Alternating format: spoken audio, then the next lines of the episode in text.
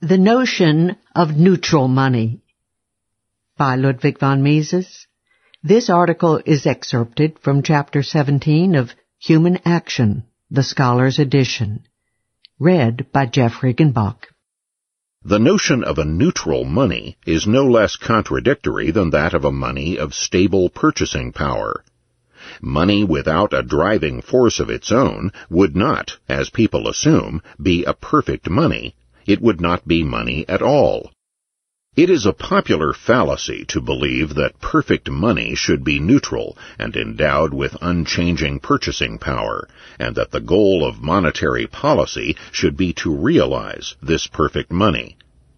It is easy to understand this idea as a reaction against the still more popular postulates of the inflationists, but it is an excessive reaction, it is in itself confused and contradictory, and it has worked havoc because it was strengthened by an inveterate error inherent in the thought of many philosophers and economists. These thinkers are misled by the widespread belief that a state of rest is more perfect than one of movement. Their idea of perfection implies that no more perfect state can be thought of, and consequently that every change would impair it.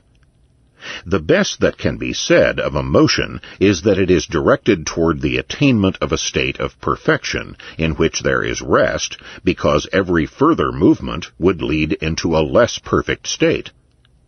Motion is seen as the absence of equilibrium and full satisfaction, as a manifestation of trouble and want.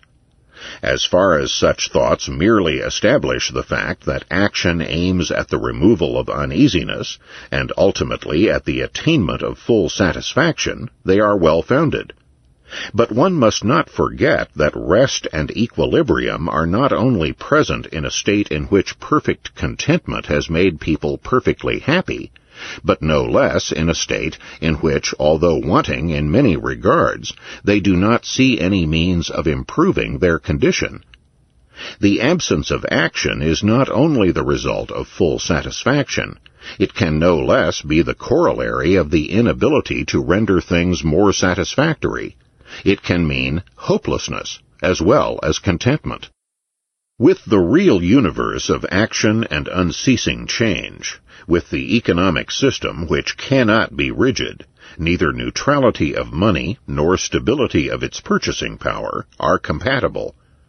A world of the kind which the necessary requirements of neutral and stable money presuppose would be a world without action it is therefore neither strange nor vicious that in the frame of such a changing world, money is neither neutral nor stable in purchasing power. All plans to render money neutral and stable are contradictory. Money is an element of action and consequently of change. Changes in the money relation, that is, in the relation of the demand for and the supply of money, affect the exchange ratio between money on the one hand and the vendible commodities on the other hand. These changes do not affect at the same time and to the same extent the prices of the various commodities and services. They consequently affect the wealth of the various members of society in a different way.